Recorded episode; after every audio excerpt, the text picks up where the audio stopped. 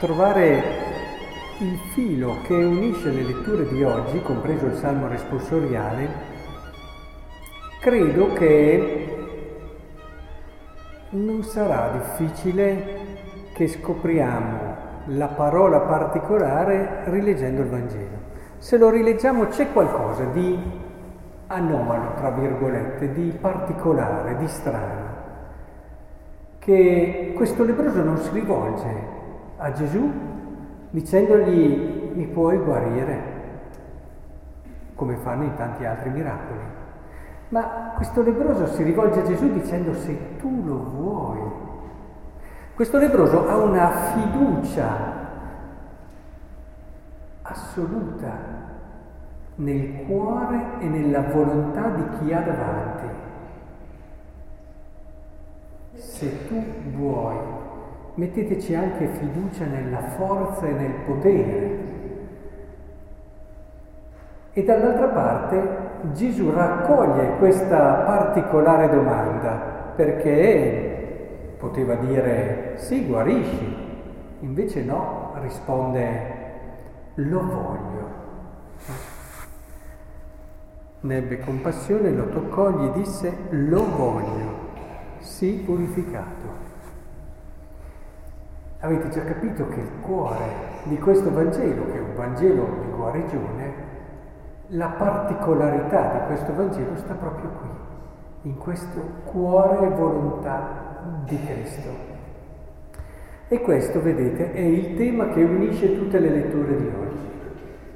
Da una parte nel libro di Samuele abbiamo ascoltato la disfatta di Israele davanti ai Filistei, un momento cupo, un momento terribile della storia di Israele, un momento che porta via l'arca di Israele con tutto quello che significa. Per i Filistei, dopo questo momento di timore, avete sentito, arriva l'arca, gli israeliti urlano e si spaventano, però dicono no, dobbiamo andare avanti, infatti vanno e vincono ugualmente e si impadroniscono dell'arca, tanto che nei brani successivi che non abbiamo letto stasera si dice che appena lo vanno a dire ad Eli, Eli sviene dal dolore del fatto che viene portata via l'arca, cade indietro, batte la nuca e muore.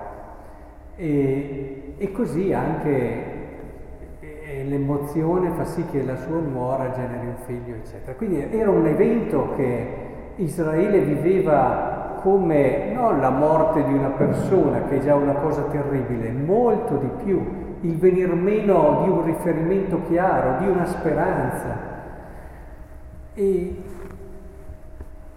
e allora cosa ha a che fare questo brano con quello che ci siamo appena detti sul Vangelo? Ma è evidente, è evidente, le prove della vita e lo abbiamo visto anche nei giorni scorsi in questa vicenda di Anna, le prove della vita.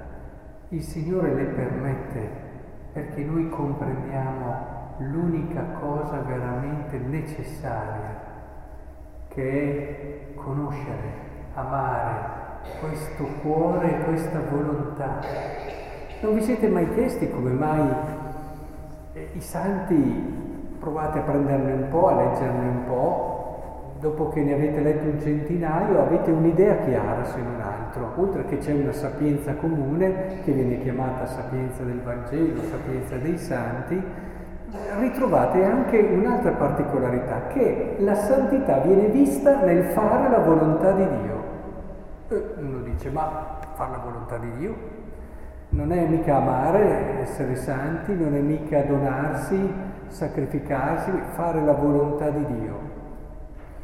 E, eppure proprio lì, cioè c'è l'amarsi e il sacrificarsi, ma tutto visto come espressione di una relazione d'amore, dove la volontà di Dio è assolutamente la cosa più importante perché è il suo cuore, perché tu capisci che la cosa più importante è Lui, è Lui, questo direi che forse è un tratto più femminile, no? quello di cogliere che è la persona che hai davanti la cosa più importante. A volte noi uomini siamo più portati a cogliere magari il valore della norma, del precetto, del...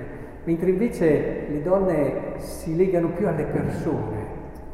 E, e questo credo che sia però il tratto femminile della spiritualità cristiana, cioè questo legarsi alla persona, alla volontà, al cuore, dicendo io mi fido del tuo cuore, io so che il tuo cuore è l'amore più grande che io possa incontrare, ciò che da sempre ho cercato, ciò che può darmi una speranza, ciò senza, senza quale non posso vivere.